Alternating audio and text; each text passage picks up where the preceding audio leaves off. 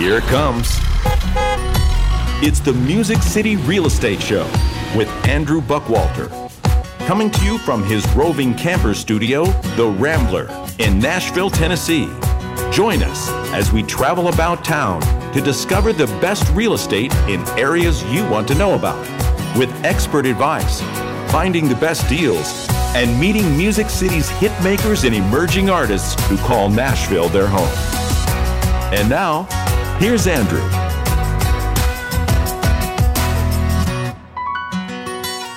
Hello, Nashville, and all you other listeners out there. Thank you so much for tuning in to episode six of Music City Real Estate Show. Today, I'll be sitting down with Brandon Hutcheson with Legacy Mutual Mortgage. And actually, the month of July, I'll be focusing on lender information, credit repair, what types of loans, and any other thing lender uh, related, refinance, um, all kinds of good stuff. That's what uh, I'll be sitting down with Brandon today, and we'll be talking about credit repair. And then I will be sitting down with Aaron Loy. He is actually been my music pastor for the last, uh, I think, 12 years, quite a while. So uh, it was uh, really fun sitting down and actually getting to know a little bit more about his music history and uh, having him play a couple songs in the Rambler. So sit back, relax. Hopefully, the credit stuff will be helpful, regardless if you're buying a home um, or just in general, just something to to make sure you keep an eye on so you know where your credit sits and um, you know the importance of paying all your bills on time. So, without further ado, Aaron will play a song on the guitar. That's right. So here is a uh, this is a song called "Thank You in Advance." I wrote with my uh, my buddy Mike Bauer, and um, it's a song. Um, a lot of times in our lives, we uh, we thank God after stuff happens, and and this is one that kind of takes the opposite approach, thanking Him before uh, before the good times come. Sometimes, so.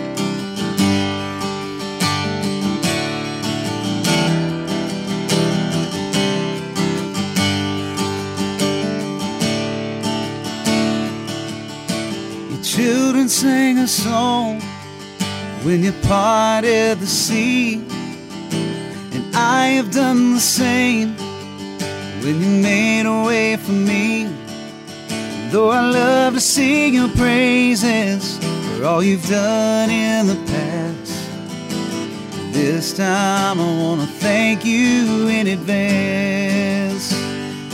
In advance for your provision, how your hand is gonna move.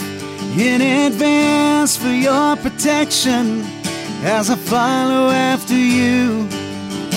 And if there comes an answer I don't understand, I'm still gonna give you thanks in advance. Your disciples stood in awe when you calm the wind and waves, and every storm that I've gone through. Well, you left me amazed.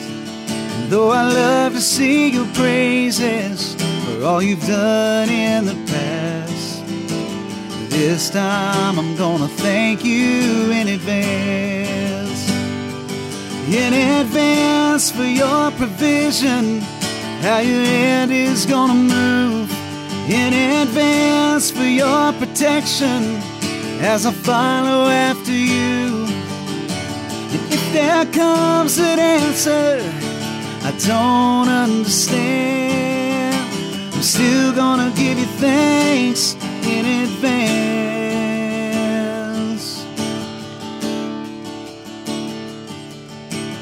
Thank you for what you're gonna do. Thank you, you're gonna see me through. Thank you for what you're gonna do. Thank you, you're gonna bring me through. Thank you for what you're gonna do. Thank you, you're gonna see me through. Thank you for what you're gonna do. Thank you in advance for your provision. How your hand is gonna move. In advance for your protection. As I follow after you. In advance for all your wisdom and how your hand is gonna move in advance for your direction.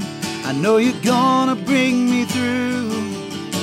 And if there comes an answer I don't understand, I'm still gonna give you thanks. I'm still gonna give you thanks. I'm still gonna give you thanks in advance.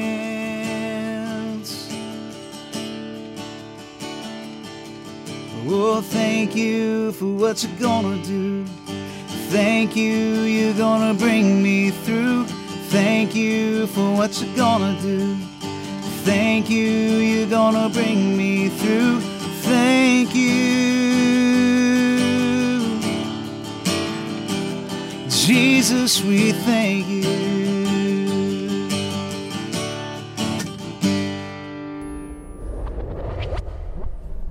Hello, Nashville. This is Andrew in the Rambler. I am sitting here with Aaron Loy, That's right. and he's laughing at me. He's seeing me in interview uh, fashion. That's right. know. The Rambler. That's, that's awesome, man. Great work. Appreciate it, man. Yeah. Thanks, thanks. Um, it is. I think, as I told you, every time I take it driving, it's like, man, a new bump, a new piece of wood. I'm gonna glue that. I'm gonna have to change that. I had a cracked piece of wood here. It's kind of Yeah. crazy, Well, but, but, it's I bet pretty bouncy. I bet people are noticing it too, right? They are. I mean, pulling me over. I've already given autographs and everything. I'm sure. Pretty famous, man. Thanks for I letting know. me be on your show.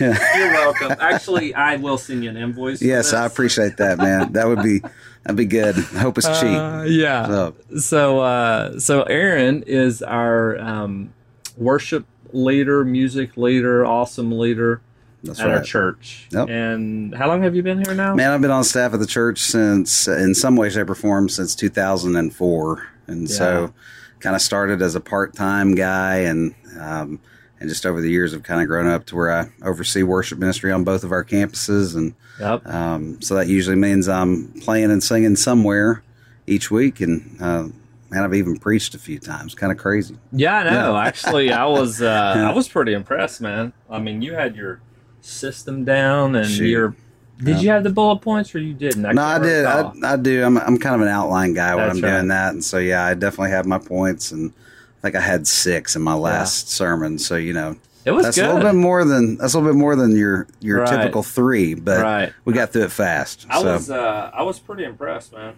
Yeah. Um, so so yeah, man, it's been great seeing you over the years. Um, as our church has, you know, had its ups and downs, right.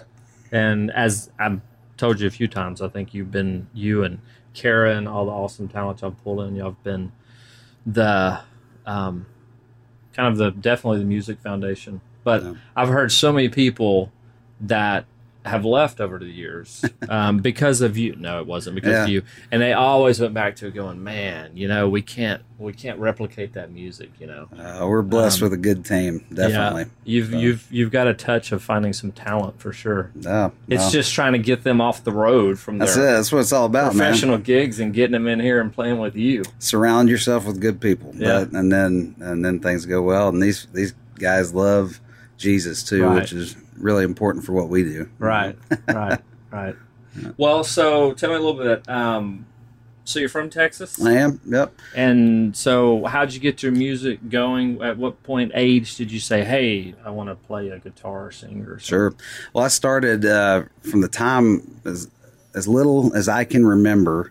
I watched my dad. Um, really, he was a singer, and he traveled and he would lead worship for churches, and he was on staff at some churches, and so I really grew up listening to gospel music and uh, and to a lot of country as well. So, like, if I ever hear Ronnie Milsap on the radio, then that triggers kind of these wonderful memories as a child because everywhere we'd go, we'd listen to Ronnie Milsap, and um, man, it was just incredible. So I kind of cut my teeth on that. A lot of Gaither vocal band stuff that I listened to when I was young, the cathedrals.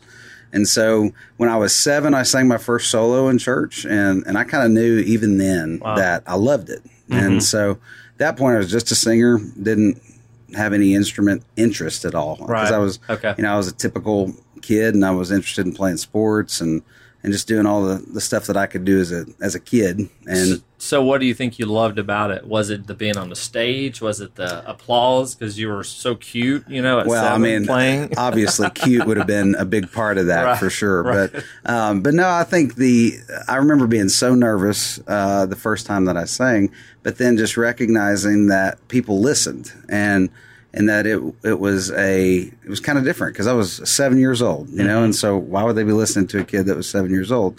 And so that was kind of I didn't fully understand it at that point, but as I grew as a singer, as a kid, I started to recognize, you know what, this is an opportunity for me to have a voice and and share the things that God has done with with my life. And then as I got a little bit older, started writing love songs, trying to woo the ladies, you know, that kind of stuff. Nice, you got to, I nice, mean, you got to right, use that if you definitely. can, right? So, um, so I kind of stuck my foot in the water there that way, trying to to write some love songs, and and um, most of them came out with a little bit of a country edge to it Right. and that kind of stuff. And so over the years, it just it just became something I loved. And then in uh, high school, I kind of taught myself piano and just said, well, I need. I could sing, but I need to be able to, to play an instrument or something so that I can do that at any other place. Mm-hmm. so, did you actually? You just taught yourself? You I did, and? I, I, I kind of started figuring it out, and you know, looking at some books back then because we couldn't just pop online, Right. you know. yeah, uh, because to- I was sitting here Yeah. thinking, I'm like, well, you could just go to YouTube. Right. No, we didn't have it. So I had to look at the books and see where to put my fingers for chords and all that. And once I taught myself enough, then I went to a teacher for about six months that kind of gave me some music theory and and I honestly just began to play by ear. I've always had the ability to hear something and sing it, and then that translated to where I could hear it and play it. And so I just kept getting a little bit better at the keyboard, and now mm-hmm. I'm just good enough to where I can sing along to it. I'm not going to win any awards for playing piano. And then when I got to college, I got tired of carrying around my keyboard, Right. and so my roommate was a guitar player, and he said, "You know, I can show you a few things." I said, Mm-hmm. "Please do." And so I bought my first guitar, and that's where I started. So you wrote learn. first, then you played the keyboard, then you learned a guitar, or did you play guitar? It was kind of it was keyboard first, Okay. and then as I started learning keyboard, that's when I began to to write and start to put down some some thoughts because it was really just singing up until then. Um, vocals has always kind of been my strength as Mm-hmm. far as um, what I think I'm okay at, Right. But um, but being humble. well, but you know that that's just the truth. I'm not a great player, but I can I can get by. I can get by and play and Right. sing songs and that kind of stuff. And so, so it was, a cool opportunity because I was an athlete in high school Okay. as well What'd you play? played uh, mainly baseball as an all-state pitcher down in Texas, Okay. and um, uh, actually went to college with the hopes of of playing uh, ball at Dallas Baptist University, and and I uh, went there and um, didn't get a baseball scholarship, but they were able to get me some other scholarships that helped me be on the team. And uh, I figured out pretty quick that you know what this is. It's been a great run in athletics, but I needed to kind of begin to focus on something else because I figured out, man, this is five hours a day, pretty much all year long, Right. And I don't think I'm going to make the major leagues. Right, You know, I was right. a short right-handed pitcher, and so um, so I started really working the music thing. Led music at uh, at the Baptist Student Ministries Council there, and Mm-hmm. and we've made the first band there at Dallas Baptist University. So it was um, it was a lot of fun to to do that because I'd never done anything like Right. that before. That's pretty cool. Yeah. I remember back in college. When? How old are you? I am 40. Okay, so I'm 42. Yeah. So um, I I listened to. Well, I, ask- I'll ask you this as I mentioned this. What other genres? So you said country. Yep. Did you listen to anything else? Do you Yeah, listen to anything else on I- the side that you know Absolutely. I mean, you I, can't disclose? No, I mean, I there there was a there was a point in time when I was pursuing kind of a pop rock thing. Okay. Uh, you know, I heard the Vertical Horizon album Yeah. when it first came out, and I was like, man, now that is that's right up my alley. I want to do that. So I kind of worked on some of that, but um, but always listened to church music, whether that was gospel as as I was going through college. That's really when the passion movement hit, Right. I remember that. You know, and so and so that would Actually, that I went to. I think I went to one of their concerts. yeah, at our oh, church. I'm sure Yeah. you did. It, it revolutionized what church music was like, and so Right. I was kind of on the front end of that and got to see that. And so we started playing and listening to a lot of those songs as well. But, Yeah. But I like I like any music that's good, Right. You know, um, started uh, my roommate in college introduced me to a lot of stuff that I'd never heard before, Right. and, and it was more rock oriented. And Well, you were know, that was the alternative era. Yeah, right? that- Wasn't all well, that like I mean, you know, I- Weezer and yeah, some of that stuff was was going on, and obviously, I was in high school when Nirvana came Yeah. out and, and all that, and that was a kind of a landscape changing Yes. band, you know. And so, yeah, you always like that kind of stuff, but then there was a point where you kind of recognize, you know what, I may not right, sound quite like that. right, do. right. Yeah, yeah. I actually that came on the other day. I was in the bathroom and I think it was Hudson, and I just started playing the air guitar and the drums to absolutely. that, and he was like, "All right, rock on, daddy." what you have well, my so I I asked you that because I was um I was into the R and B and the Right. hip hop and the rap. I Yep. mean, all that all that stuff. And uh, and then my brother in law had turned me on to STP. Yeah, and then that opened up a whole new genre, you know, Yep. alternative stuff. I love that. Um, but it was funny because as I was listening to all the rap and all that stuff, um, I remember DC Talk yep, and Jars of Clay, uh, Yeah. Jesus Freak, yep, and Flood. yes, And I Absolutely. remember going, that was like the only Christian music I listened to. I was like, man, this is. Yeah. Oh, we got the train. There's a train, man. How about that? People. That's right. Um, Music and- City Star. Yeah, and the music's close to the Music City real estate show. That didn't really go I together. says, hey, man, it, the star wanted a plug. There it is. So, um, but uh, but anyways, it was just funny because I man, I would jam those songs. Yep. they, the music was great, and and then it wasn't until I got into college, um, and I, then I started dating Natalie, and you know started going to church a little bit, Right. and uh, and then I met a couple people that um, I don't think he played, but at the UBC, and they had the acoustic. We started Yep. going to church, and I was like, wow. There's Caedmon's Call, Bebo Norman, Oh, yeah. which I met Bebo a couple Yeah. years ago. Um, but man, I was I was my eyes were open to a whole new genre of, of Christian music. It's funny. no funny you mentioned uh, DC Talk and Jesus Freak. That was what I would call my first um, major concert that I went to when I was in high school. And I mean, it, it was, or I don't honestly, I don't remember when that record came out, but it was. I remember that concert as being the moment where I was like, "Oh my goodness, there is a whole different level to." um, not only what worship music could be, but just just recognizing, man, that's that's different than a gospel concert. Right. well, yeah, because You I had no and- idea what the music was, and that was totally grabbed me. You know? And- well, and it was on mainstream media too. Yeah, and, and I mean radio. they they crossed over some, and Mhm. it was you know I, I remember they did a Tonight Show performance that was just like whoa that's crazy, and so it was they were very influential in the in the um in, in my life recognizing that man God can take music and and yeah, use it in ways that you never even imagined. You know, crossover in ways that, I mean, they I don't think they ever planned that. They were they Right. just kind of did their thing, and and people gravitated to it. You know, what was it? Is it POD? Who was that? Was that they're pretty? there heavy? was there was yes, And POD then, was uh, pretty heavy. when I was uh, rehabbing a camper, I'd throw the buds in. I'd listen to some stuff. Yeah. You ever heard of the the, the guy NF? I don't think so. So he literally he sounds like Eminem. Huh. The style, you know, with some attitude or Yeah. you'd say anger, but man, listening to his story and the testimony Right. in his lyrics, like it's pretty cool. You That's know, awesome. Um, so yeah, it was. It's neat that there's just such that Yeah. wide array of of you know music. And I, I would also have to say the only, I, I, it wouldn't be right if I didn't mention Petra. I'm old Yes. enough to remember Petra.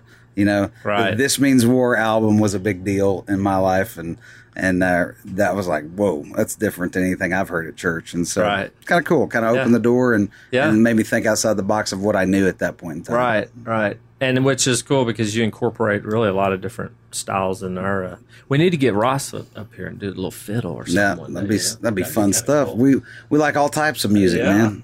Um, so what brought you to Nashville? Well, you know, back in um, 2002, early that year, probably in January, I, I really began to sense in my heart. I was uh, living in Dallas, had always lived in Dallas, um, went to school there, all that kind of stuff, and just all my life was there friends, everything, family, super close to my family. But early that year, I really felt out of nowhere um, being led to, to go to Nashville. And it was crazy. I, I had no idea what that was about. And nobody I mean, else was here. not not you not family. I mean, I had there was um, there was a couple of folks that I that I knew had moved here, Mm-hmm. and then I had a a uh, relationship with the strength coach for the Titans, uh, who's actually still here, Steve Watterson, and um, and so through all of that, I began to just explore what's that look like. And so it was a, it was about a six to eight month process that I kind of wrestled with what God was telling me to do. And and at the end of the day, I got down to it and I realized God's telling me to go to Nashville.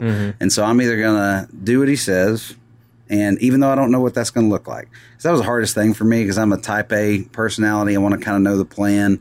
Um, I care about the details and and packing up all my stuff and leaving everybody that I knew, including my job, which was at that point in time I was teaching voice and um, and it was it was a good thing. I was single and I was you know making pretty good money teaching voice and didn't have a lot of desire to just up and leave. But I knew in my heart that's what God had called me to do. And so, long story short, in November of 2002, I moved to um, the Brentwood area, kind of Brentioch is kind of Right. kind of where Right. it was.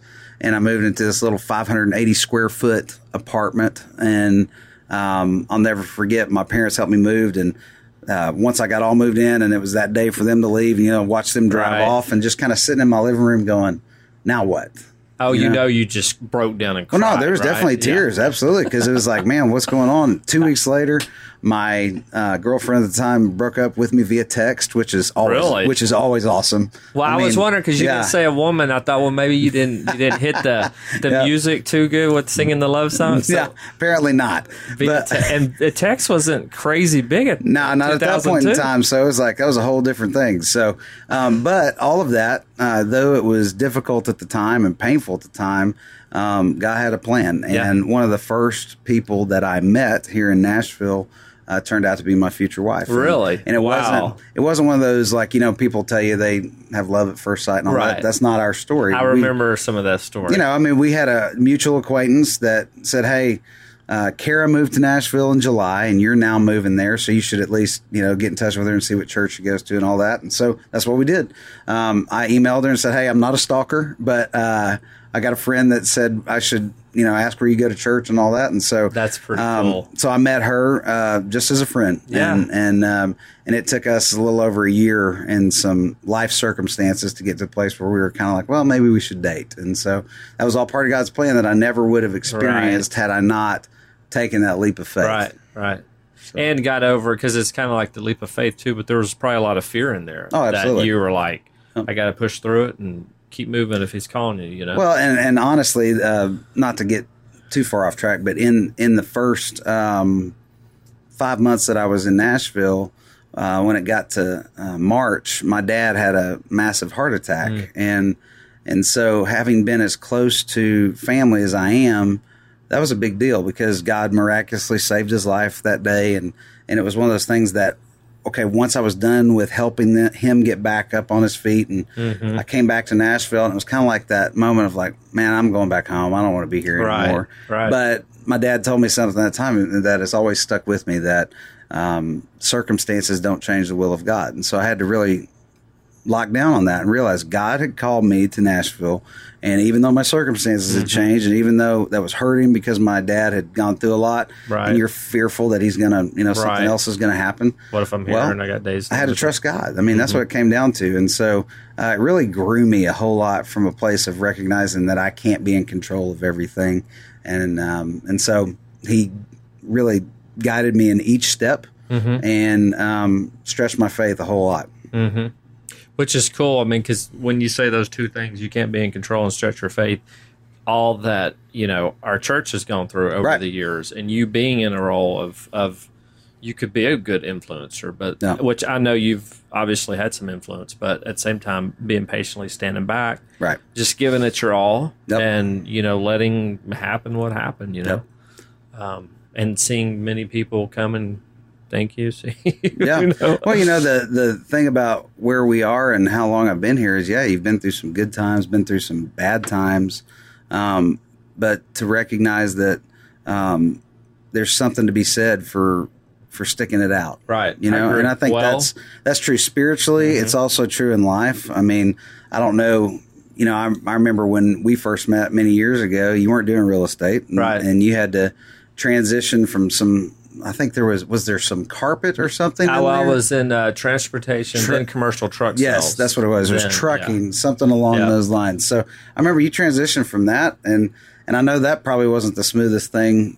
You know, it's you- funny. I don't even remember, but Yeah. it it it was a God thing. You know, it was. I, I don't always chalk up everything going.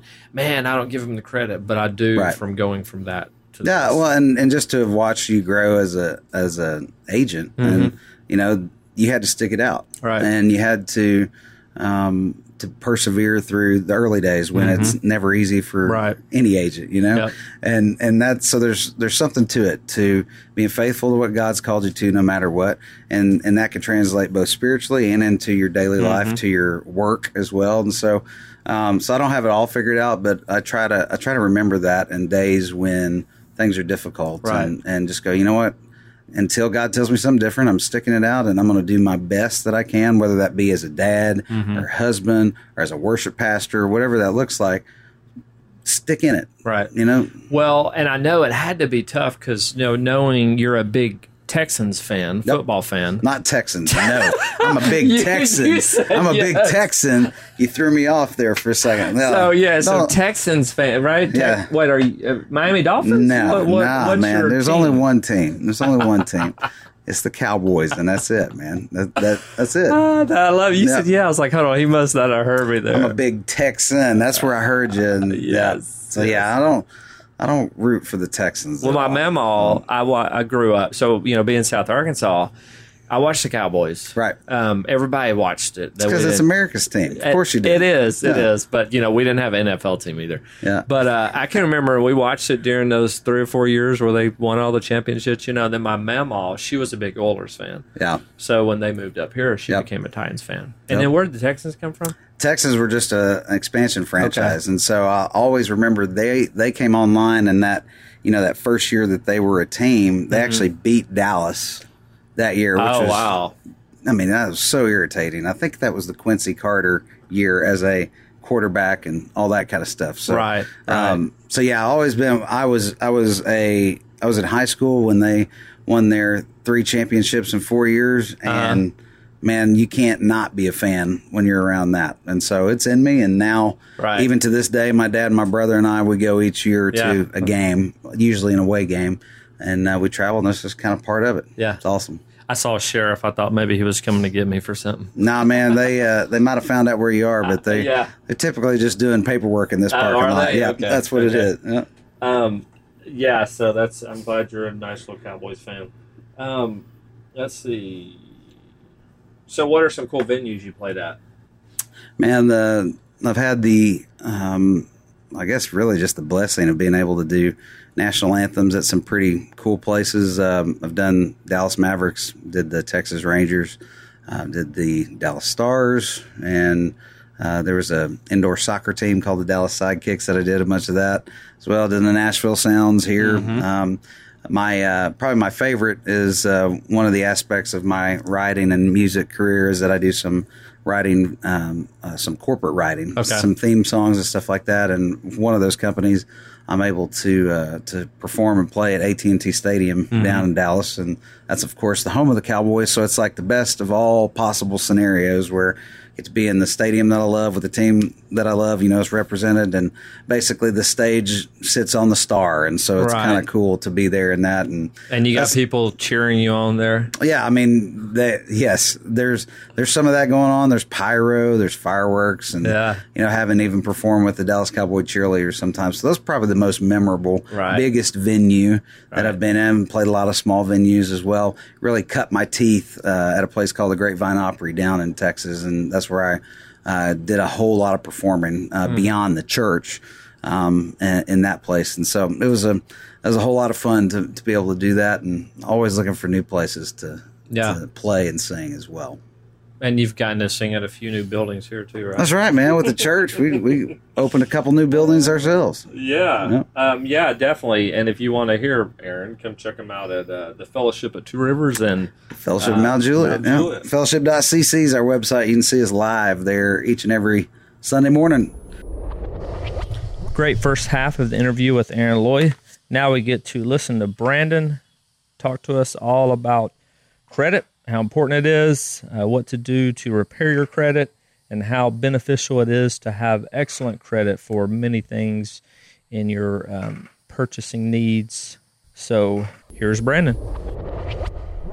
I'm sitting here with Brandon from Legacy Mutual Mortgage, and we got about three pages of questions to be answered.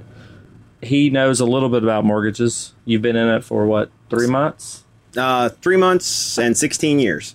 Wow, nice. So you mean 16 years and three months? Maybe that's it, yeah.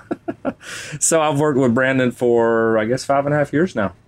Since you've been in the business, right? Yeah, I jumped into business. I went to a Titans game, and he was there. He tried to get my home mortgage then, but uh, I had some other competition, so uh, he didn't win out. Even though I was actually, I was kind of reflecting on that this morning to, to wonder how competitive you were, because I know you're a pretty competitive person. Oh, yeah. So I think we um, could have got it. But you were committed to your person from church. Were you the one? Yeah, were you the one that sliced my tires though? No, that was the sugar in the tank. okay, okay. anyway, so Brandon has been in the business for a long time. He's probably pretty much seen everything. Just as he sat in the camper to start the podcast, he said, "I got a nine one one call and somebody from another state's trying to commit uh, lender fraud." Right? Uh, yeah, loan fraud. So, yeah, Loan we found fraud. some false documents today uh, from a client. So, that's always fun to deal with the legal aspect. Yeah. So he's pretty much seen everything, and I can attest he saved quite a few loans from some other lenders that uh that I had worked with that actually referred me a buyer, and Brandon had to take it over and end up finishing it up and closing it out because they couldn't. So he uh, he definitely knows what he's talking about, and definitely one that when you're in the market, give him and his team a shout, and we'll give you all that information later. So uh, let's see this one. Let's let's start out on credit. Kind of focusing on credit, how important it is. What's some ideas and tips to uh, improve your credit? Get some stuff off because I know you've walked through several of my past clients and helped them, you know, through that process as well. So, so I guess actually first, let's let you talk a little bit. Tell me a little bit about you, your your your history and getting into the lending business. You know, some background stuff on you. Okay. Well, thanks for having me. Uh, yeah, I've been in the business just over 16 years. I kind of happened into the business. I was working in uh, computer and the IT field and got laid off from a startup company. And uh, my dad said, uh, You should go work for a mortgage company. I said, What's a mortgage company? So, just young out of college, didn't know anything about finance or mortgage. Thankfully, there was a low barrier of entry in those days for the industry. So, it was it was nice to, to get in and kind of get your feet wet and just jump right in to the deep end of the pool. So, that's what we did. I just fell in love with it. So I'm a numbers guy, math guy, and so I, I really like that part of it. Love the problem solving aspect, like arguing and trying to figure out ways to make things work. So I get to do that with underwriters. So it's a lot of fun. Uh, so I've been doing it for a while. I met my wife in this industry. We've been married for 10 years now, have two kids. So we live here in Franklin, and uh, yeah, love what I do every day. Yeah, we're actually hanging out in Franklin today, at, outside of his office in his parking lot. Well, cool deal. Well, you made a good decision. I know you've kind of seen your ups and downs a little bit with the market, I guess, because you were in it in 06, right? 07? Yeah, absolutely. 07, 08, 09, rough years, but uh, hey, we survived. Most of the industry got out and stopped, so uh, kept going. Didn't know any better. I'm nothing if not stubborn, as you can attest to. Mm-hmm. So, absolutely, but no, it's uh, you know thankful to be in a in a really good time in the real estate market and mortgage market here in Middle Tennessee. All right. Well, let's uh, so let's start on credit. What are I guess in general, what's some factors that affect your credit score? Well, the biggest factor that affects credit score is your payment history. So, making your payments on time on accounts that report to your credit. So, that would be accounts like mortgages, auto loans, credit cards, student loans, any kind of installment debts, things like that, uh, installment revolving. So, the number one factor is definitely payments being on time. And then, if there are negative events, the length of time it's been since those negative events have happened. And then you get into some other factors like proportion of balances to the credit limits. They have to be a certain percentage of the uh, the credit limit to look really good in the eyes of the the credit bureaus. So what you have to remember about the credit bureaus is it's not any common sense. It's not like sitting here talking to me or you. Not that there's a lot of common sense there, but um, it's an algorithm. So they're just uh, they're just machines. It's just an algorithm. Plug the numbers in, and it spits out and tells you what what you come back with as far as a credit score.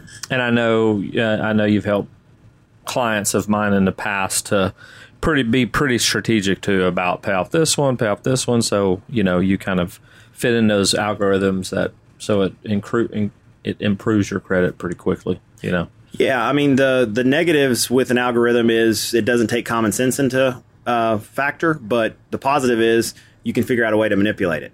And so there's ways that you can work with it within the the rules of that algorithm to get the maximum credit score you can. So there's always a way to improve credit. No matter how good your credit is, there's always a way to improve it because it's actually impossible to maximize out the credit algorithm. So 850 is the top possible score, but you can't actually get an 850. So there's always ways to improve your credit.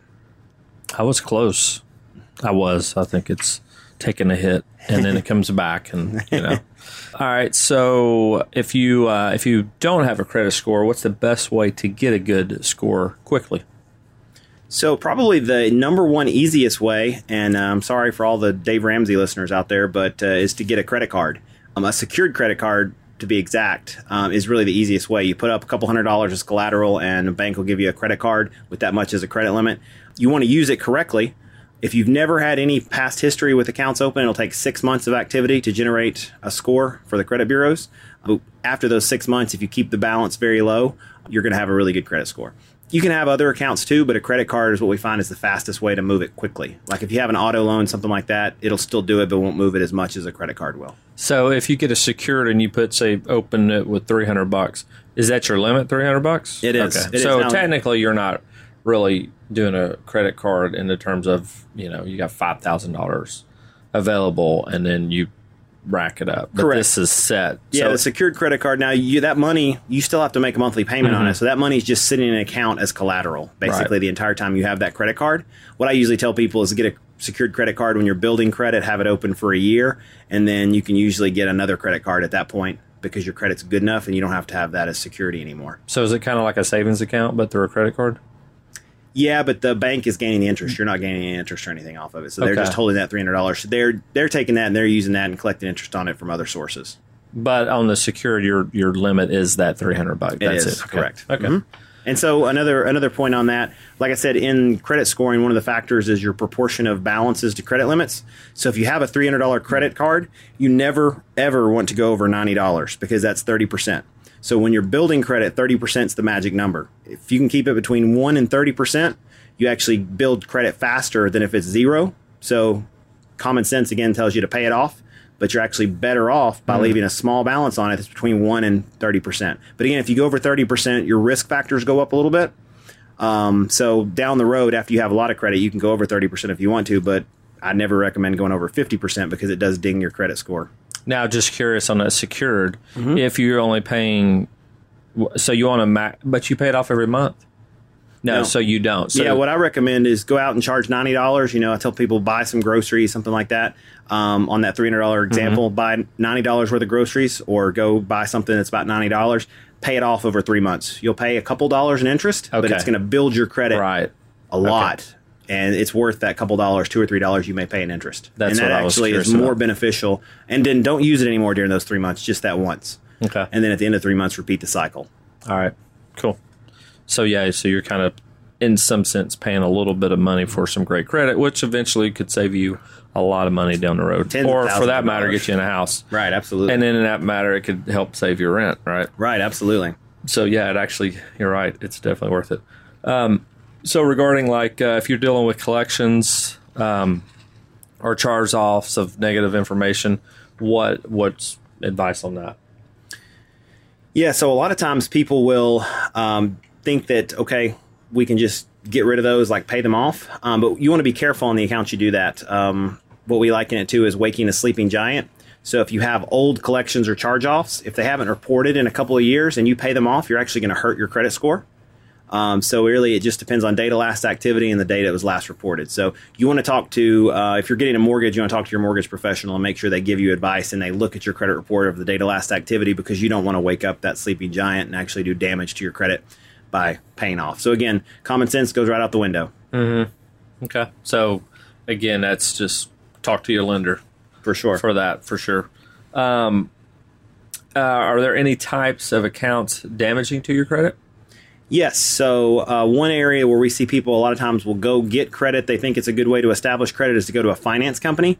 Um, I won't name any because I don't want to disparage anybody, but uh, you know the finance like they're usually the ones that are all for you know some not the greatest of terms. You know, 60, 70, 80 percent interest, really high interest.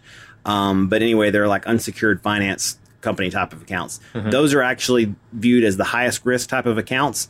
And on a mortgage report, uh, credit report, those are considered high risk and will actually make your score go down. So if you're trying to build credit with those, it could be very counteracting and it could take a long time.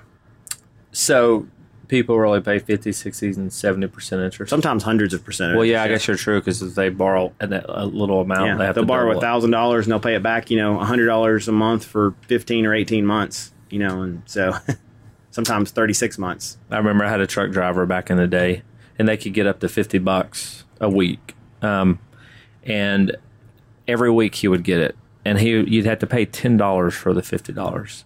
And we tried to talk to him. It's like, why don't you just not get it one month, save that fifty dollars, and then or save fifty dollars during that time, and Right. then you would be able to you know weekly live off of that because it just amazed me that I mean for. Yeah. Fifty dollars, you'd spend ten bucks. Well, a lot of the ones they'll advertise. Uh, the way you can tell it's a finance company is they'll advertise like you bring in your car title and they'll make you a loan against it.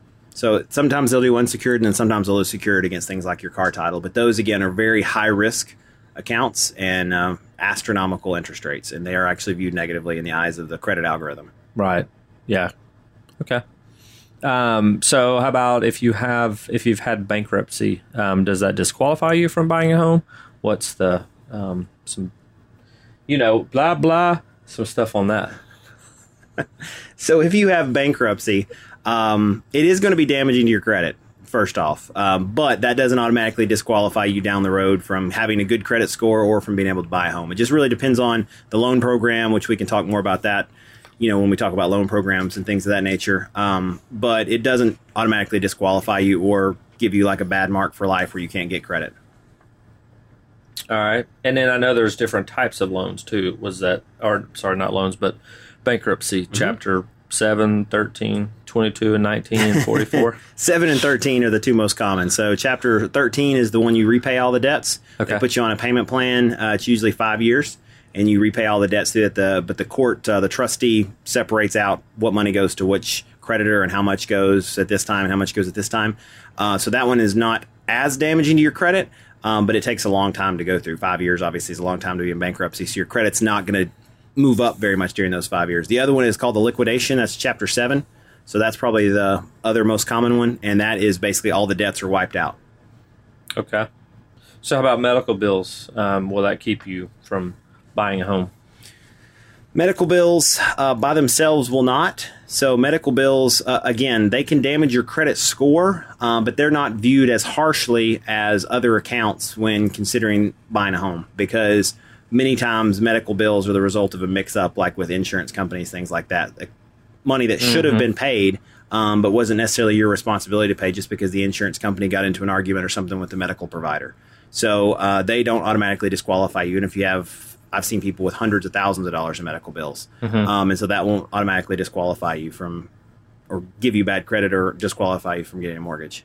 Okay. So when it comes to medical bills, the actual people within the lending offices will look at that and take that in consideration. So even if maybe it has some effect on a credit mm-hmm. score, y'all might be able to work with that or, or not. Absolutely. I mean, I think the biggest thing, like any scenario, any of these questions you want to ask, I mean, the biggest thing is talk to, you know, someone who you trust, like a financial professional, a mortgage person, loan officer, somebody like that, and get some advice on what actually works in the industry. So a lot of times, uh, people will go to lots of different sources, you know, their family member who they think is the expert on credit, or maybe even an attorney or things like that, but they don't really understand what necessarily works best in the mortgage industry. So you just want to look, if you're buying a, a, house, you want to look at what works best in the mortgage industry, and you want to sit down with somebody who's going to help you with a comprehensive plan and look at all phases.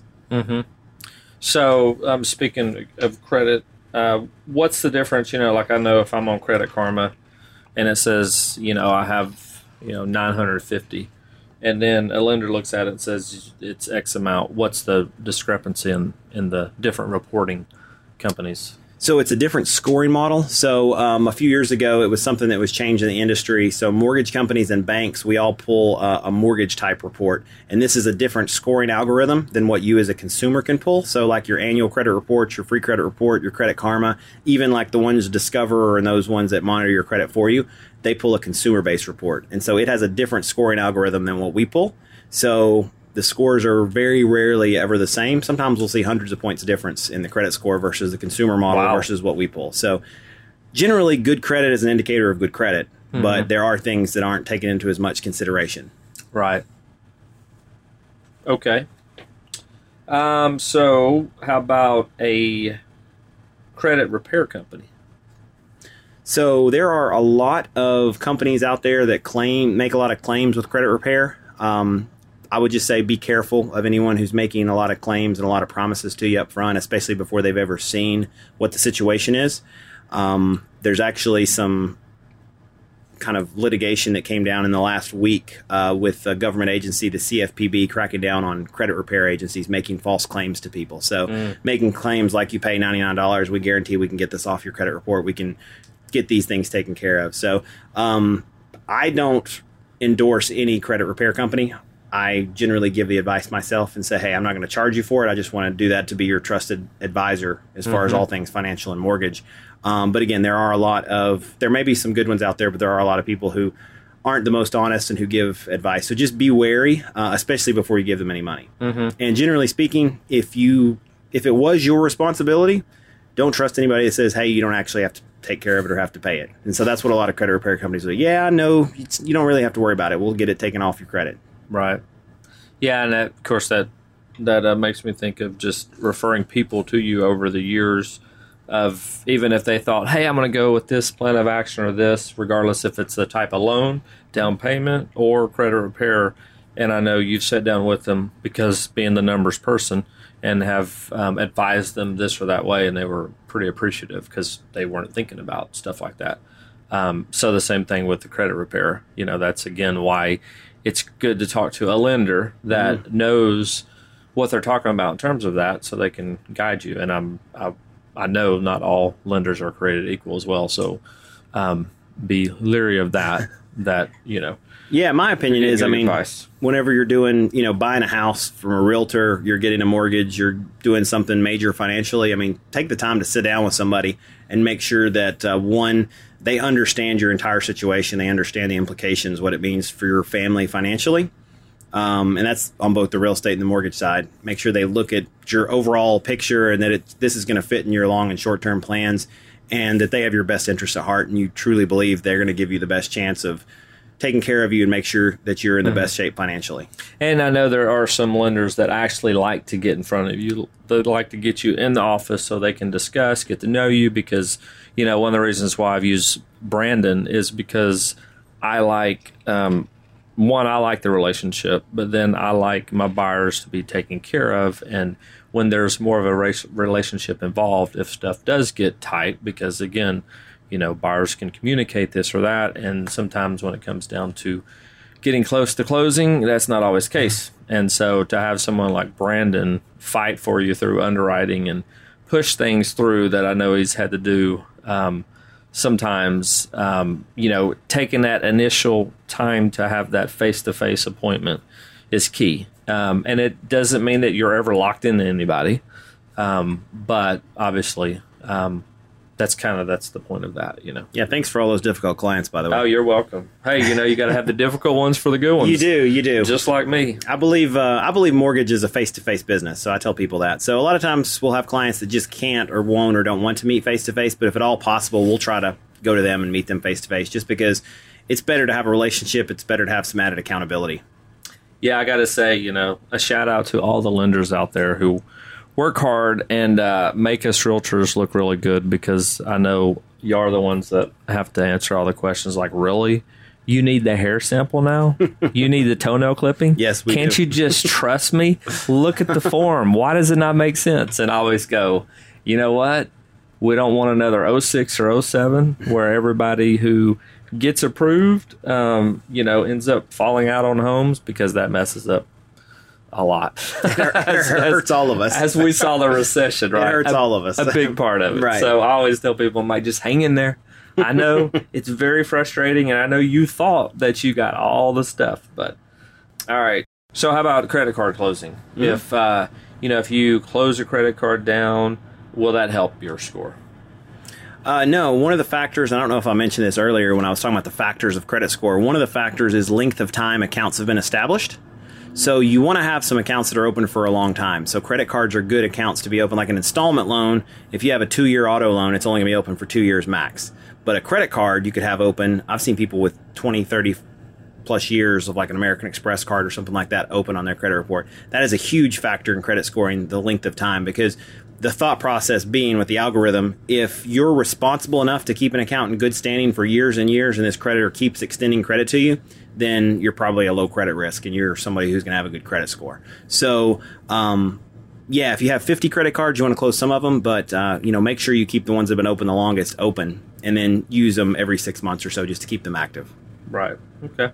How about um, how about checking their credit score? You know, it's probably like some people when they're in the market, they know that hey, this is gonna be a big transaction. My credit score's super important right now, um, so they're checking it all the time. About like when they're looking for homes and checking Zillow all the time. Um, so does that hurt? Does it matter? Yeah, so what you want to be aware of, um, you want to be really careful. Like auto loan, like car dealerships are sometimes bad about just shotgunning your credit out to 40 different banks to let them look at it. So that will hurt your credit, getting your credit pulled over and over and over and over at the same time. Now, when you're getting a mortgage, you get it pulled once, maybe twice in a 30 or 60 day period, it's not going to negatively affect. So every time you pull it, it doesn't affect it. Basically, you pull it and then you have a little bit of a window there, um, which also we keep your credit report for 90 days. So we don't have to repull it if you takes you, unless it takes you more than 90 days to find a home. Uh, but even in that case, sometimes we don't have to pull the entire report again. We can just update some accounts. So uh, yeah, just what you want to be wary of is you don't want to call 10 lenders and have them all pull your credit the same day. Same thing like with getting an auto loan. You don't want the, the car dealership to send it out to every bank that they work with because it could hurt your credit. But getting it pulled once or maybe twice is not going to hurt your credit. And I did find out, I forget who who threw, but sometimes be leery of um, when you're getting a car because you think you're getting it pulled once, and they actually pull it, and it hits a lot of different places. I'd heard that from from uh, Yeah, always a ask that question if you go to a car dealership and they ask you if you want financing. Ask them how many banks they're going to get to pull your credit, and tell them I only want one. Say, tell them basically what if you know you have good credit. Say I, I want the one that has the best rates or the best terms. Just get them to pull it. Um, and then if that doesn't work, then they can maybe try one more. But definitely don't have them send it out to everybody at once. And on that note, don't buy a car if you're looking or you're under contract to buy a house. Right. Right, Don't, I mean- don't change your financial situation while you're under contract to buy a house. It's going to make your life miserable. It's going to create lots of headaches for you. Uh, your underwriter is going to start asking for things that make you want to pull your hair out. and I know the lenders they communicate and send you know things to do and not to do during that time. But again, don't make any big expenditures after you're under contract. Right. I So don't a, go buy a car after you're under contract. or like some clients I had a couple years ago bought a fifteen thousand dollar lawnmower because they were getting the house the big yard. it totally messed up their their home financing. So it changed their debt ratio. It uh, ended up yeah, it changed everything. So they didn't need the lawnmower anymore. yeah, they didn't Yeah. need the lawnmower because they couldn't pro- buy the house. You probably still got it closed. we, right? we got it closed, Right, but it was it created some chaos at the last minute when it didn't need to be. And I don't know why you need a fifteen thousand dollar lawnmower unless you're starting a lawn mowing business. somebody was really excited about that big yard. they That's were right. getting. That's pretty funny.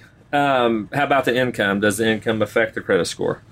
No, so that's a common misconception. Um, a lot of people think that well, I don't make much money, so I'm not going to have good credit. Um, that's not true at all. Um, basically, you pay your bills on time, you manage your credit responsibly. Whether you make you know twenty thousand dollars or two million dollars, you're going to have good credit.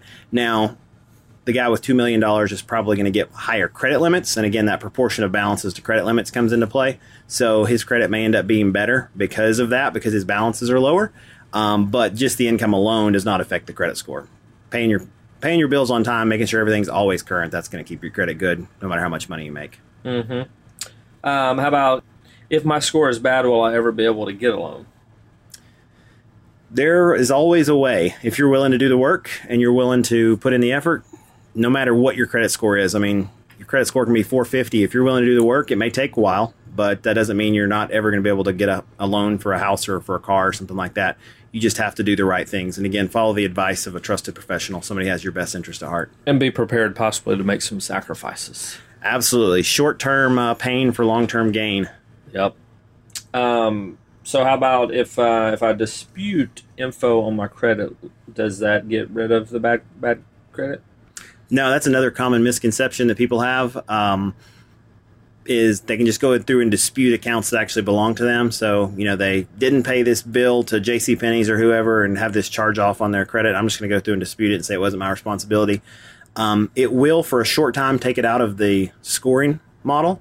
And so it might artificially inflate your credit for a short time. However, um, that loophole has been closed up in mortgage underwriting, so we're not allowed to have those type of accounts in dispute if there's a balance on them. So we're going to make you take that out of dispute, and then it's going to rescore your credit, and then your credit score is going to fall back to what it actually was. So the only time that you should dispute is if the account actually didn't belong to you and you have some kind of proof. And if it didn't, then it should be very easy to dispute, and you'll get it removed off your credit very quickly. But don't ever dispute accounts that actually belong to you or were your responsibility. So, what is the ballpark credit score that's needed to buy a home? It's a moving target based on different loan types. Um, like we have some government loans where we can buy in the upper 500s, so like 580.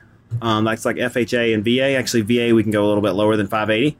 Uh, in conventional loans, due to risk-based pricing and things like that, which is a whole other conversation, you probably want to be in the low 600s at least, just because otherwise the terms wouldn't be so good. But but generally speaking, we kind of shoot for around 600. Again, we can do it a little bit lower than that, but that's a good kind of starting point. Mm-hmm.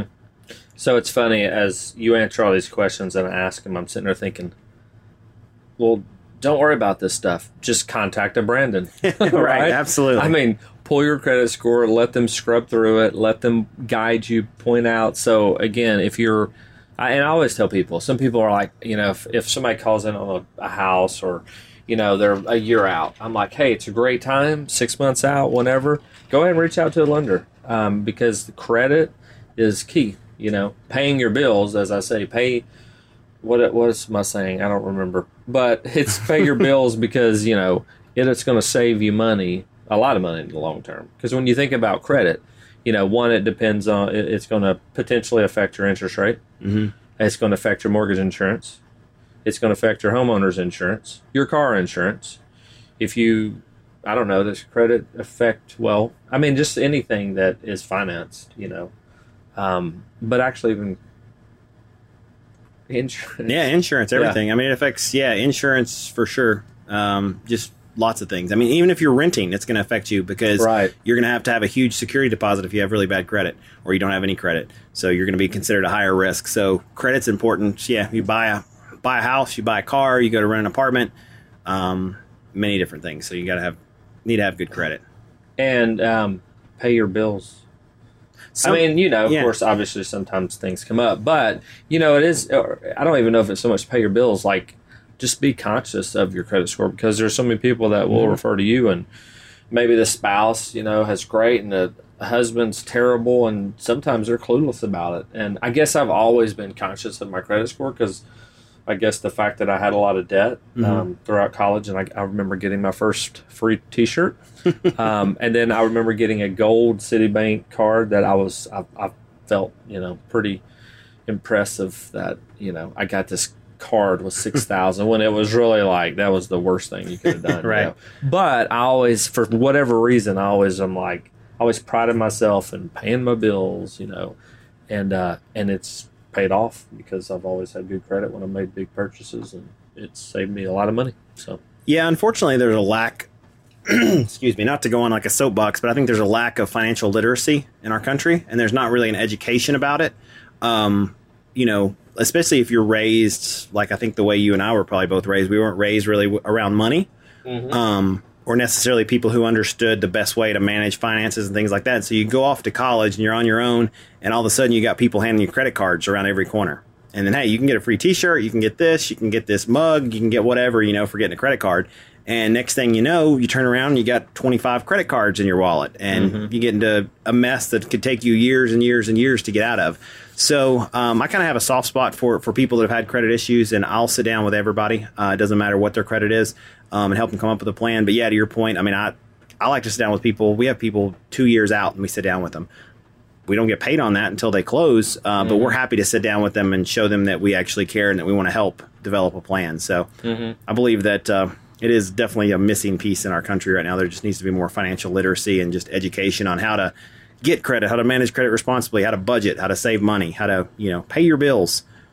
Because if you don't learn it, you'll be 40 and still struggling with the budget. You know, I mean, that's what I mean. You know, we hired a financial advisor um, and trying to get all that stuff in order. You know, just because you just if you don't watch your money, just like if you don't watch your credit score, not that you have to watch your credit score, but you know, if you're just not aware of that stuff, you know, you never know what's going on behind the scenes that you could be that you could help a lot. You know, um, Sure. and- but also you talk about that, it makes me think of student loans too, because you know, we see quite a bit of people in student loan debt, and it just makes me think about my thought is seek wise counsel if you're young and you're going to college, but hopefully as parents listen to this, um, you know, make sure you're you guide your kids um, to be good stewards of their college choices. You know, um, and if you don't know, seek somebody. I got a good friend, and I really respected what he did. His daughter wanted to go to some Ivy League schools, and um, that were quite expensive. But she was only going to get so much of a scholarship, and he basically said,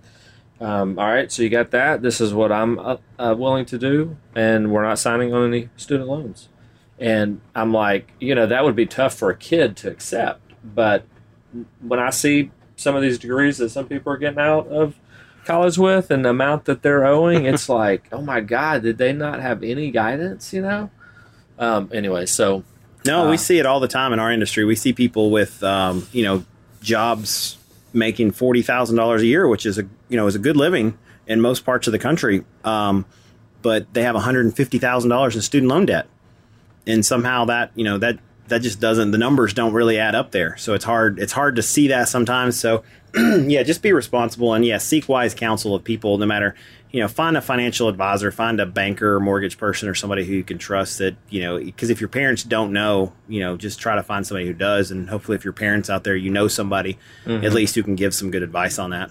And on that note, if you ever need a good financial advisor, Brandon and I both know some good uh, good ones around the the Nashville area, and can refer you to others as well. Absolutely.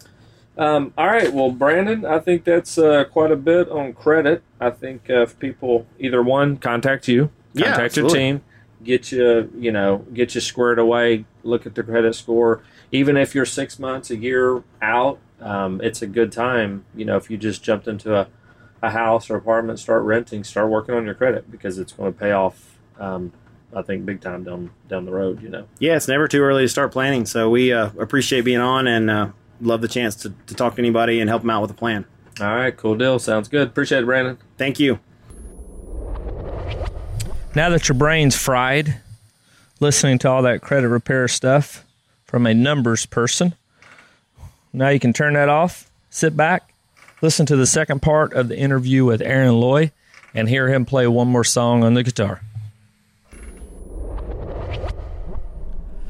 So, one last question, Aaron, All right. for all the musicians, aspiring musicians looking to uh, move to Nashville Yeah. Um, chase their dreams, their hopes. Obviously, it's easy when you feel a um, a calling Right. to it. You know, um, I would say it, it could be easier. You know, Right. um, but so what's some advice you would give to uh, to the many that are moving to Nashville to pursue um, music? Yep. You know, the one of the most jolting things about moving to Nashville is a lot of times you are kind of a big fish in a small pond wherever you might be coming from. And um, it's just not the case here. Um, what the stories they tell you are true. Every waiter, every waitress, it's kind of what they're here to do, especially if you get downtown and all that. And um, and that's not to discourage anyone. You just kind of have to know what you're coming into. And so, um, one of the things that I think some people make a mistake with is they, they come to town and they're trying to be like an artist that's already out there. And, and that's just not what the industry's looking for. They want somebody that's unique and has a lot of individuality and kind of knows who they are. And so if you can write your own stuff, that's always a big plus, but don't be afraid to come to town and just be you and obviously work to develop your craft. You got to, I mean, there's, there's songwriters everywhere. Um, and co-writing is something that, that I would encourage to all of them to, to get out there and, and hear other ideas and hear different styles and see how that pushes and and draws you into something that maybe you never would have gotten to yourself. But it's a great place to be. The um, Nashville and the surrounding areas. Obviously, we're in a Mm-hmm. suburb right now, and and we love it. And there are places to play, and you just got to be uh, willing and humble enough to go play them Right. and and do it and uh, and and pray a lot about it. Yeah, right. that- when you get into that fear mode, I'm not going to make it. yep. Um, oh, it is funny because you know, being in real estate, you can't help but have radar, realtor Right. radars, Yep. right?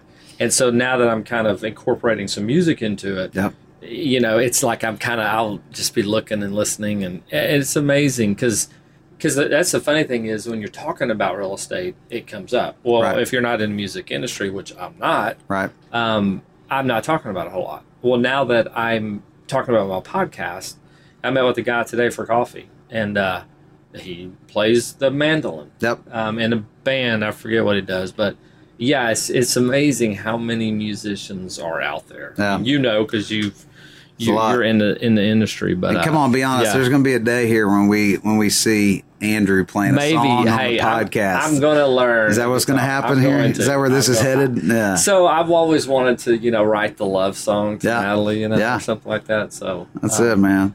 Yeah, I'm, I'm getting inspired. That's what I'm doing. Well, so you you you uh you could do it. You just you know. I can do it. Be do you think honest, so? Even truthful. at 40, can I really do? Do I have the time with three kids to do it? I mean, now, That the, is- the time is- question, the time question, I don't know about, but you could you could do it and all that, and you know, if it's not good, we'll all laugh at you. yeah, so right. be- So I guess uh, technically I could just pick it up and That's go right. and Yeah. just play some some song, right? that's right. You got you got what the Arkansas roots or something yeah, like that. yeah. Well, you know, it's it's That's who you cheer for I'm at least, Nashville. right? Yes, Razorback. Yeah. yeah. So, So, all right, cool.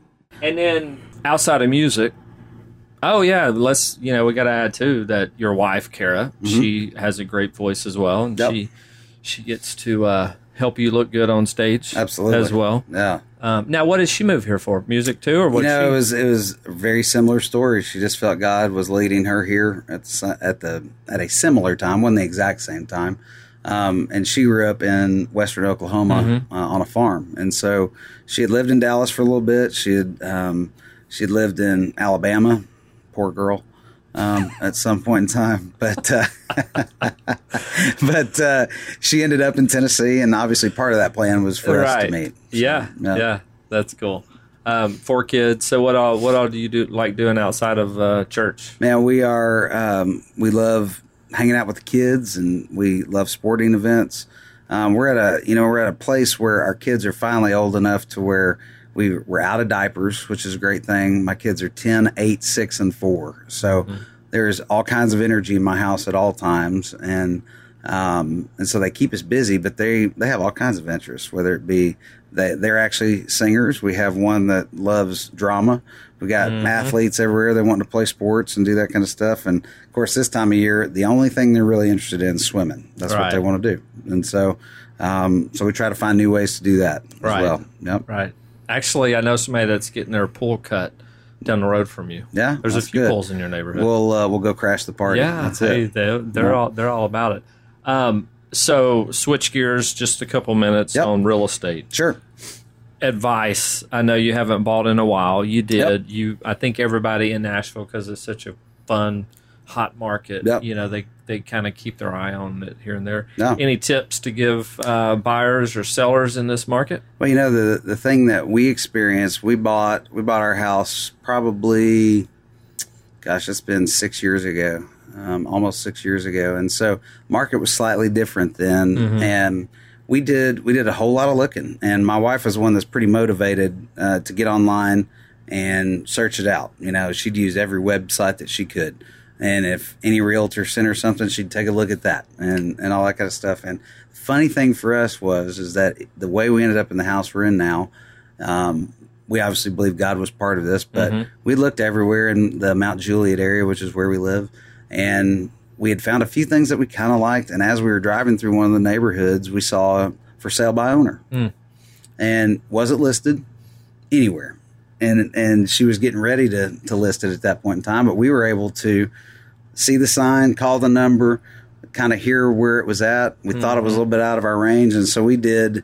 Um, what we thought was the best thing at that point in time, which was make our very best offer 1st Mm-hmm. and and we made sure and and let them know that this this is what we can do, and that's as much as we can do, Mm-hmm. and and uh, she took it, and so it was one of those things that we had been looking for a long time, and then this opened up because we've been praying about it too, Right. you know, and so Right. I in this market I can't even imagine uh, in Nashville right now what it's like because things go so fast. Mm-hmm. You know, for what we're doing right now, we keep watching the home values in our neighborhood and, get so, excited, So right. you're, you're you're tempted to just like try and sell. We've even looked at the possibility of like what are we going to do to sell it? Well. The hard part about that is, well, what are you going to do? You know, Right. Where are you going to go? Right, you know, right, and, right. and that kind of thing. And there's always something new. I know that, but but by the time you sell your house and all that kind of stuff, and, and you make good money right now on Right, doing that, right. but there is we got to buy something, and so the the the it's amazing to see how hot this market is. Right. And I'm, so I'm laughing because I got a text from somebody, a past client, friends that are in your neighborhood. yeah, And the text is, I won't say it exactly, but what the heck is she doing with these comps? Somebody listed their house. Yeah. And and after actually I looked at the comp, I was like, eh, she, they don't have a price too bad. Yeah. You know, I mean, it wasn't. But she has no intention of selling. yeah. But she's still just watching. You know, it's like a new listing. Yep. It, it was funny. I got cracking. I Well, like, you know, I, I said, mean- you're not planning on selling anytime. And She's like, well, you know, never know. You know, Hey, it was it's like I always say, everything's for sale. Right. the right offer, I'll sell my house right now. So Right. you just remember that. You Right, tuck I'll that, give- I'll give you that. tuck address, that in. right. Yeah, it's the right offer. pocket Yeah. listing. Actually, quite a few have sold in your house like, over the last six months. they, not uh, in your sell house, in your neighborhood. yeah, I was, I was. Uh, I mean, because it's not, you know, it's, not, not a huge, huge- uh-uh, no. but there was about twelve in the last six months or something. Yep, and it seems like as they go on the market, they're not there No, it was all any, pretty quick. any more than maybe two or three weeks at the most. I'd say most of those, actually, with the exception of a couple, were gone in Yeah. three, four days. So, they- they- so I mean, I guess the only advice I would say, and and you can tell me if I'm right or wrong, but it it seems like it's a market right now where you got to be aggressive with your offer, and Yep. you probably you can't play around. Yep. Mm-hmm. You got to make the best offer you can, and and then you know if you're a seller, then man, that's good right yeah, now. yeah. yeah, well, when you said that, it made me think of that because you know, obviously, you know, in a lot of cases, multiple offer, you're going to have to you potentially have to go back, but Right. you know, sometimes even if it's on the market for a week, you know, some people might want to try to get a little bit of movement there, Yep. but sometimes it's better to say, hey, let's uh let's go in aggressive, lock it down. Yeah. You know, so, you tell me, I'm, I'll, let me flip it on you here. Right. I'll ask you a question. So right now, what like if if people are selling their homes and all that, are they having to pay closing costs like they used to uh, when the market? Like when I bought, that was a Right. that wasn't even right. on the table. If you know? it's if it's at a certain price point, I'd say 300 and up. yep, um, if it's been on the market, say over a week, then you could possibly still get it. yeah. And Isn't IKEA coming in there? IKEA's Yeah. across the street and a new development, but um, and I got a couple other in Old Hickory Yeah. that'll that are going to be around the two two twenty five price point. Well, those you can and. I would, I, you know, I always hesitate when I talk to people. I don't ever like to go, yeah, man, it's a guaranteed because Right. I guess I never want to be called out if it did, Sure. doesn't happen. But in general, if it's like 250 under, you know, good condition, yeah, you, you don't have to expect closing Yeah. costs. Most people are still asking for title just Right. because it's a small amount versus, you know, 6,000. Sure. Um, but Yep. yeah, um, so in most cases you're not. Yep. Um, but it, it, the market's stabilizing a little bit, Yeah. um, especially in Davidson County in Nashville. Yeah. I was talking to somebody the other day, and they said there's you know five six hundred thousand price point. They're starting to sit a little bit. Yeah. So, No. but we can't keep up out here. Right. All right, so let's uh, have you grab a guitar. and Absolutely. Play a couple so songs this song, bet, um, it's called "Safe in Your Arms," and I wrote this with my friend Hunter Sparkman, who's also a worship pastor, worship leader at our church. So, um, so yeah, that's this one.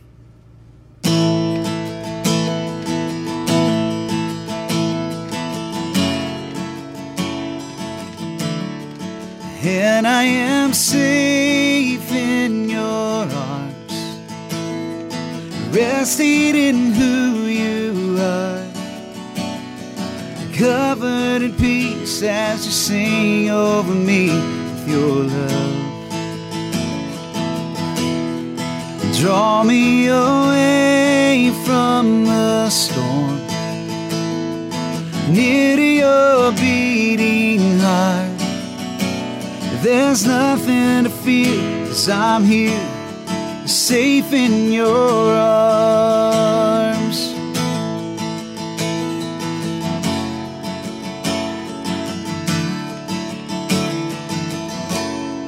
You're my refuge, you're my strength.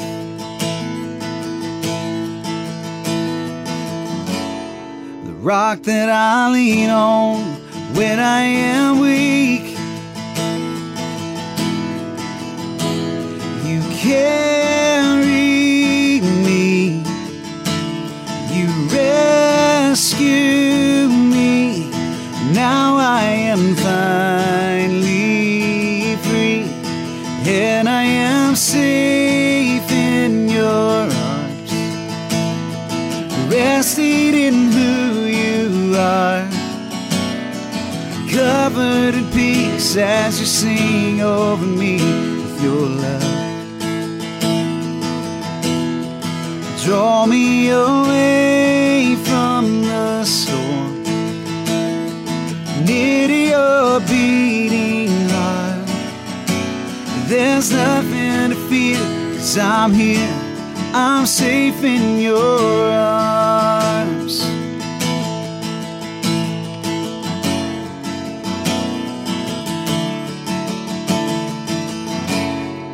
You're my comfort, you're my hope.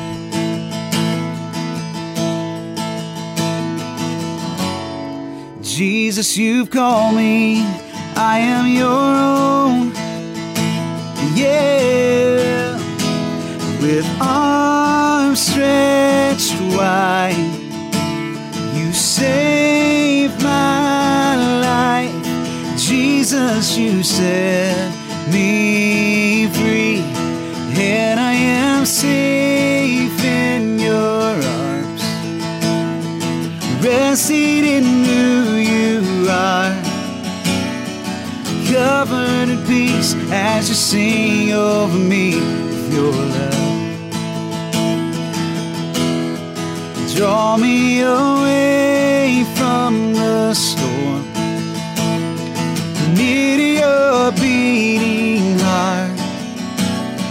There's nothing to fear, cause I'm here, I'm safe in your arms.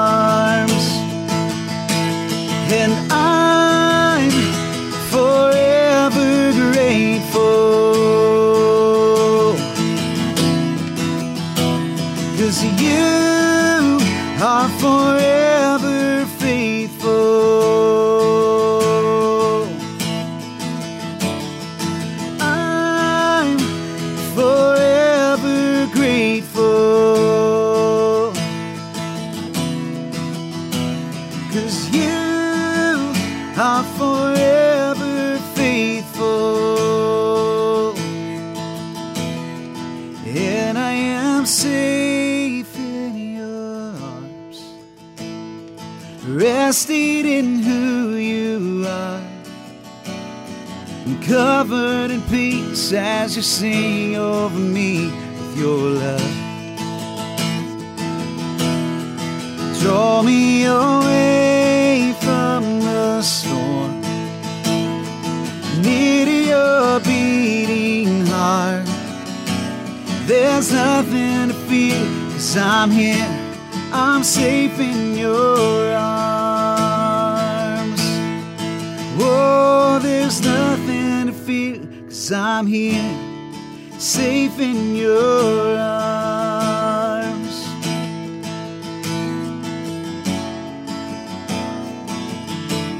I'm safe in your arms, Jesus.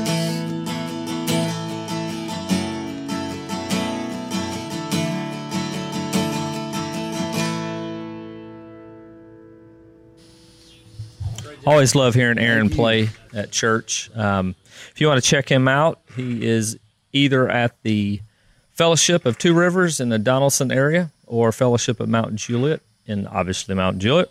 Um, he's always great to listen to, and he has a great team that uh, plays along with him um, and others that sing as well. So they're they're always great to listen to on uh, Sunday morning.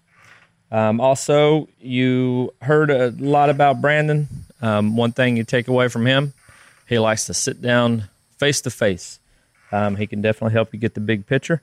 So um, give him a shout if you have any lender needs. If you're looking at, you know, buying a home six months, a year out, uh, whenever, you know, lender's a great person to chat with to make sure that you are um, you got all your ducks in a row when it comes to time.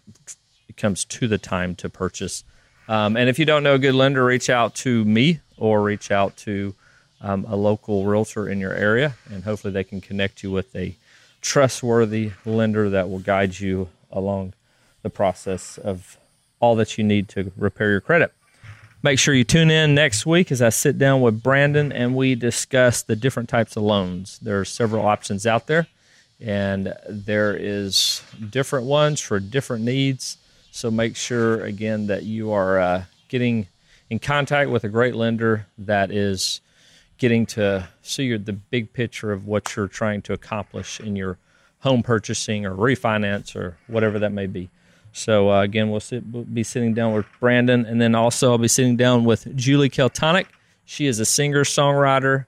Um, she's going to play a couple songs, and she's been in the industry um, playing for some uh, some backup gigs and singing some pretty prominent names. And uh, now she's really focused on um, songwriting, as that is her passion and her heart to do that. Also, great perspective from a a mother of two um, staying at home with the with the kids and also writing and you know just pursuing that career. So uh, good to hear the the work life balance with her. So make sure to tune in to episode seven next week. And if you're wondering what the squeaking noise is in the background, that was sitting on a big front porch in Georgia at my in law's house while I am recording and editing some of the podcast. Um, however, I had to come inside because the mosquitoes were attacking me. I hate that. They love me. I hate them. Anyways, um, also check out uh, episode five if you missed that. I sat down with Ricky Harrison and talked about the nonprofit organization that she's the CEO of, Tennessee Voices for Children. Hear all that they're doing in the Tennessee area. They they're doing a lot of great stuff. So check them out. Um, just a reminder that's one of the nonprofits, or that is the nonprofit that I'm partnering with for the month of July. And every closing I have for the month of July, proceeds will be donated to the nonprofit. And then also for any referral I receive, I will donate um, an amount um, basically as a thank you to the referee. And uh, so, yep, if you got any referrals, please uh, give me a shout. Love to help them out. Just a reminder I am in real estate in the Nashville area and surrounding um, towns. We'd love to help you out and talk to you about buying or selling with Benchmark Realty. Um, so give me a shout. And if you are also looking for a lender or a realtor in other areas of uh, the country, um, I have access to search and I can call some of the agents and ask them some questions as I've done for some friends of mine just to make sure they're being taken care of. So uh, feel free to give me a shout. And again, um, you got Brandon's information if you have lender needs. And until next week, have a great weekend and look forward to uh, to the lending stuff. Also, if you have a second, you're enjoying Music City Real Estate Show, please uh, leave me a review. I greatly appreciate it. Thank you. Thanks for listening to another episode of the Music City Real Estate Show. If you enjoyed our program, please leave us an iTunes rating and review and subscribe for more music and valuable insights each week into Nashville's real estate landscape. Send your comments, questions, and ideas to podcast at buckwalterimpactgroup.com. And remember, don't give up until you find the property that's right for you. See you next time.